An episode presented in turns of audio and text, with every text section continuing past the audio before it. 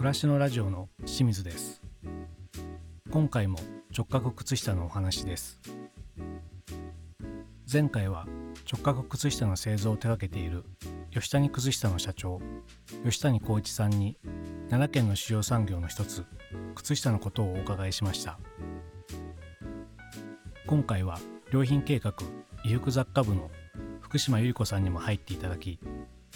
直角靴下の誕生についてお話ししていただきます。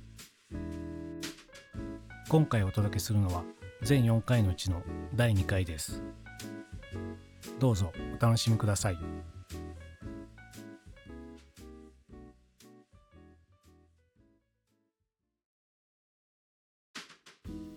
では引き続き無印良品グランフロントで直角靴下の話をお伺いしていきます。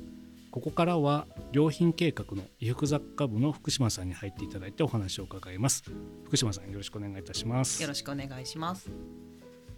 えー先ほどですね吉谷さんに奈良の靴下の話と、はい。吉谷さんの靴下の話を聞いたんですけどもここからは無印良品の靴下のわけをいろいろ聞いていきたいんですがまずあの商品名が全て無印良品で直角靴下というふうになってますが、これを作り始めたきっかけとか何年頃からやってるとかって教えていただいてよろしいですか？発売になったのは2006年からデビューになっています。えっとその当時の社長の現会長の金井が東欧のチェコのうんおばあちゃんが編んだ靴下に出会いまして、うんそれをなんとか量産に持ってこれないかっていうところがスタート地点になります。うんでその当時お付き合いさせていただいた会社さんから吉谷靴下様を紹介されて取り組みを始めたっていうところがスタートになります。このチェコのおばあちゃんの靴下っていうのは何が良かったんですかね、はい、あの何がいいのかをうん。実際におばあちゃんのお孫さんはにい。来日していただいてはい。編んでもらったのを見た人がかかとがこうなってる直角になってるから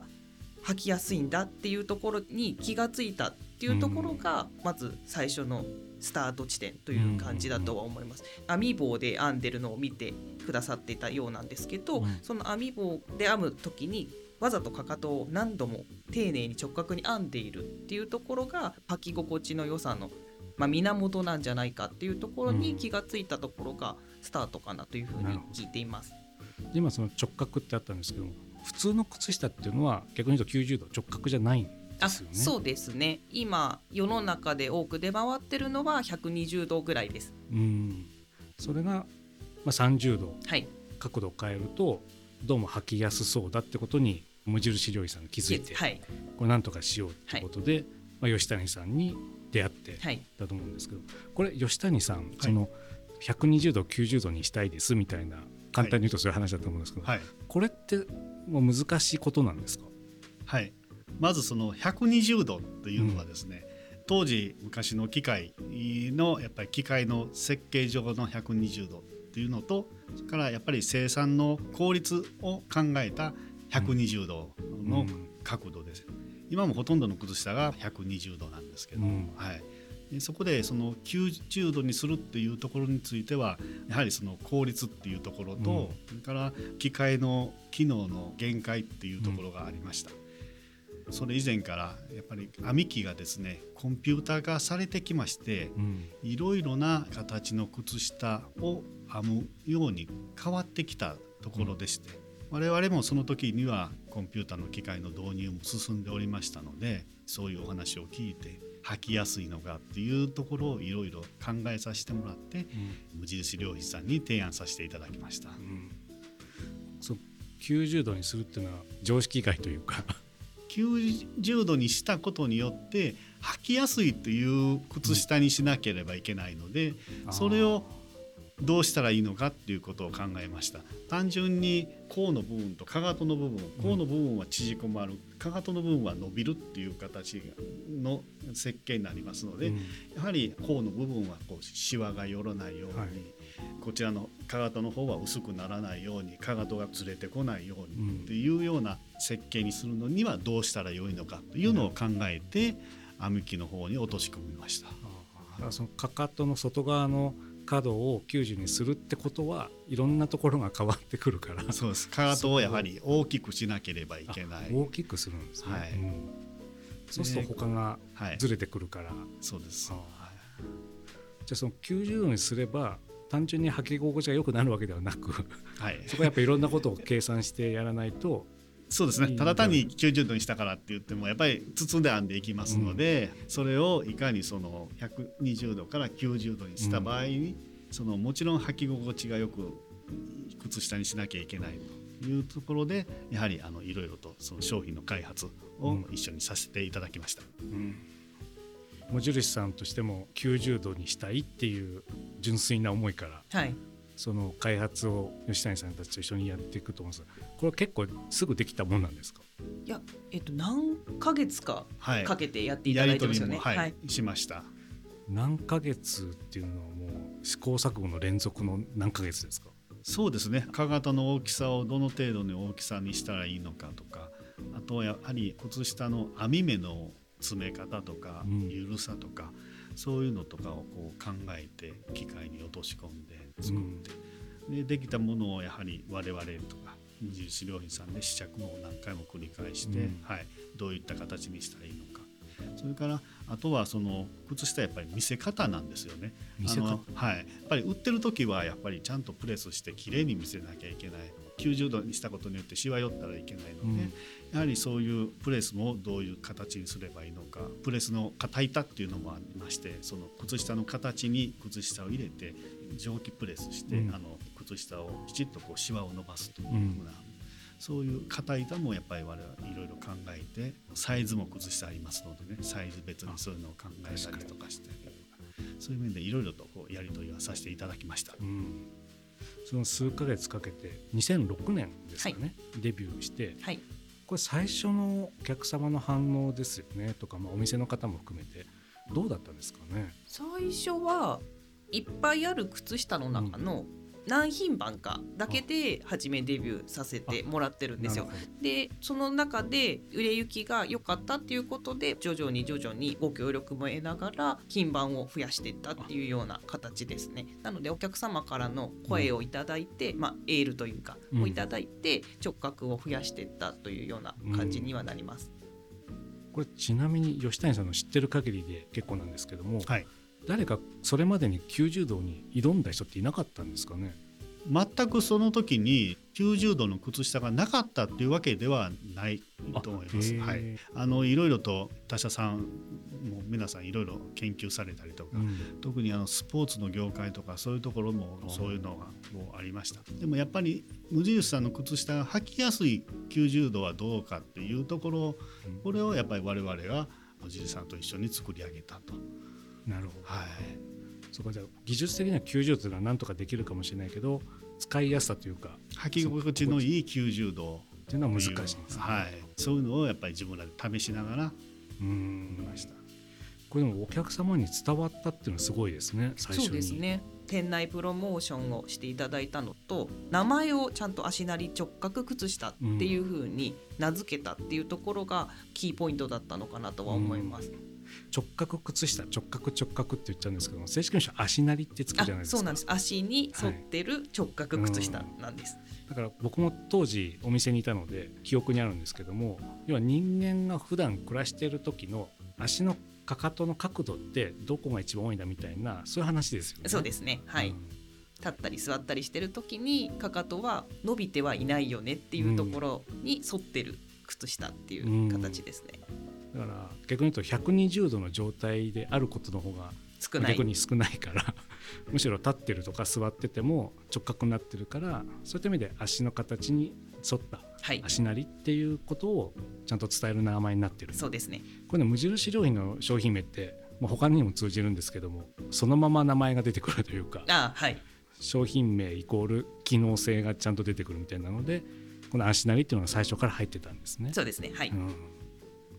ここのその履き心地のところっていうのは、はい、こう3つぐらいなんか特徴があるっていうんですけどここ福島さんちょっとお伺いしてもいいですか？はい。直角靴下の特徴としては1つ目がまずかかとにフィットすることが1つ目、うん、で2つ目がかかとにフィットすることで不必要に締め付ける必要がないっていうところが2つ目、うん、で、まあ、ずれ落ちにくいっていうところがまあ3つ目かなというふうに思ってます。うん。結構このずれ落ちにくいっていうのが本当に一日の中で大事というかずれてきて気持ち悪いからこう何度も上げるみたいなのが一日に起きるか起きないかってすごい大きなことだと思うんですけどもこうやってゴムを強くすればとどまるじゃないですか、はい、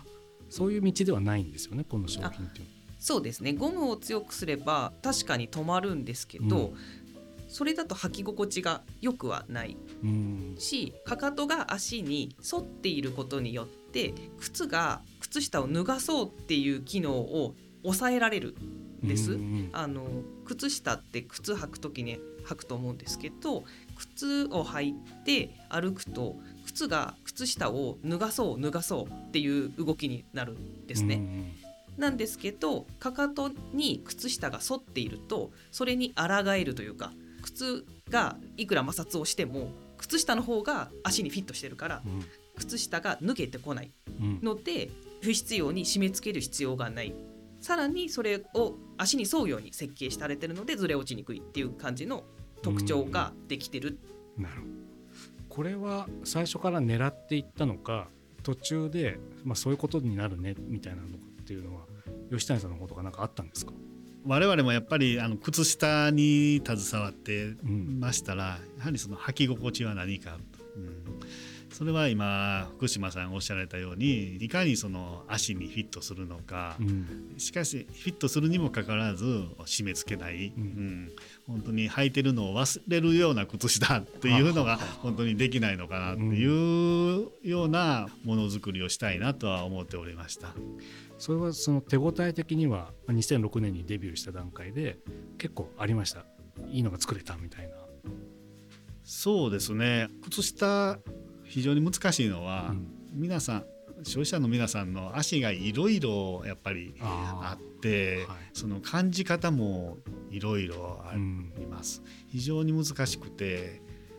良い靴下って何ですかってよく聞かれるんですけど、はいはい、本当に人によってもバラバラなんですよね。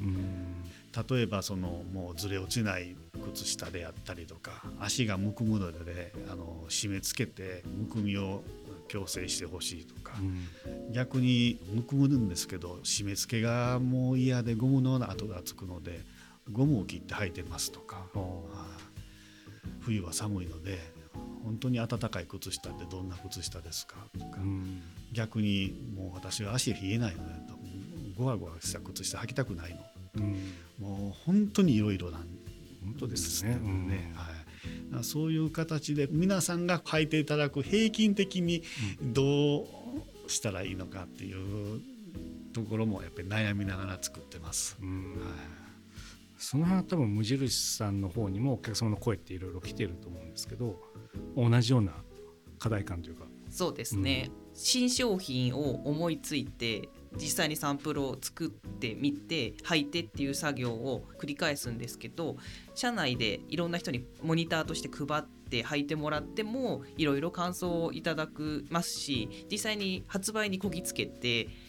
お客様からレビューいただいてもいろいろいただくのでどこが最適解なのかっていうのは常に取引先様工場様と会話をしながら開発してってるっていうのもは現在も続いてます。うんこれ2006年にデビューしてその後大きなタイミングが2010年に全ての靴下が直角になりましたというふうになってるんですけどもこれもある種思い切ったというか覚悟がいる話だと思うんですけどこれどういう経緯でやろうみたいな。せっかく好評を得てるんであれば、うん、もう全部直角にした方がお客様にも伝わるし無印としても打ち出しをしやすいよねアイコンにできるよねっていうところで、うん、ちょっと大きな旗振りもあって、うん、各社さんに依頼させていただいて全部を直角にしたっていう経緯になります。無印なので子供服からまあ、大人の服まで作ってるんでその赤ちゃんの靴下から、はい、男女関係なく全部直角にしますっていうのは、それでもすごい手間かかりますよね。あそうですね、まあ、そこはあの工場様のお力添えがなくしては全然できなかったとは思うんですけれども、ただ1個の冠で揃うことによって、うん、その商品が持つパワーは確かに高まるので、うん、今となってはやってよかったかなっていうふうに思ってます。だからこれは吉谷さんが最初にパイオニアとして一緒に伴走してきてこれがこの無印さんの考えで前転っていうのでは国内だけじゃなく海外のものも全部直角になるっていうことはまあ広がっていくと思うんですけどもだからといって吉谷さんのところで全部作れるわけではないから、はい、いろいろなサポートもしていかれたと思うんですけどもこういうふうに広がっていくっていうのってどういう感覚だったんですかそうですね。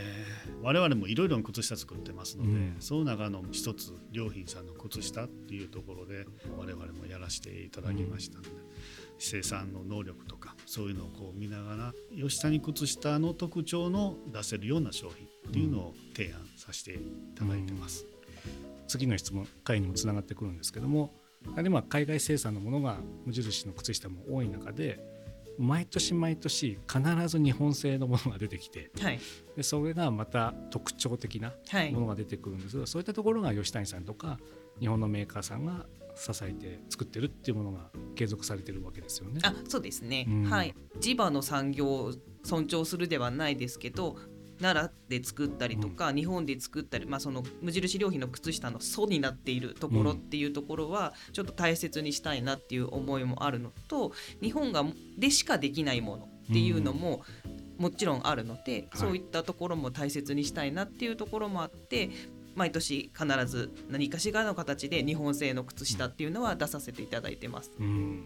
この辺のことはまたちょっと次回になりますけどもその前に1個聞きたいのが海外でも直角靴下が出ていったわけじゃないですか。海外の方の反応とかっていうのはなんか日本と違うとかあったんですか？そんなに大きくは違わないですね。あのまあ足の大きさだったりとかはいろいろなので、うん、まあ売れ筋のサイズが違うとかはあるんですけど、靴を履いて歩くっていう行為自体は同じなのと、うん、足の形自体はその骨の構造っていうんですか、うん、自体はそこまで大きく変わらないので日本で頂いてるようなコメントあの履き心地がいいねだったりとか、ずれ落ちにくいねとか締め付けにくいねっていうようなお声は、まあ、そのまま海外からも頂いてる状態です。うん、それはそれで一つの発見ですね。そうですね。バンコク共通靴下に関しての感覚はっていうのは。そうですね。はい。確かにそう思います。はい、でもこれが今後どうなっていくかも踏まえてですけどまたこの後ですねデザイナーさんをの上田さんをお招きしてちょっと直角靴下の、まあ、今の話とかいろいろ聞いていきたいと思います、えー、吉谷さん福島さんありがとうございました。ありがとうございました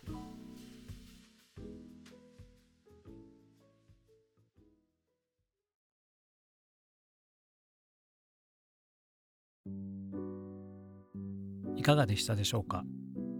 吉谷靴下の吉谷さんと良品計画衣服雑貨部の福島さんのお二人に直角靴下の誕生についてお話をしていただきました次回は吉谷さんと直角靴下のデザインを手掛けていらっしゃる良品計画衣服雑貨部デザイナーの上田悦代さんに直角靴下の特徴やこだわりについてお話をしていただきます。今回お届けしたのは全4回のうちの第2回です。この後もその他の番組をお楽しみいただければと思います。それではまたお会いしましょう。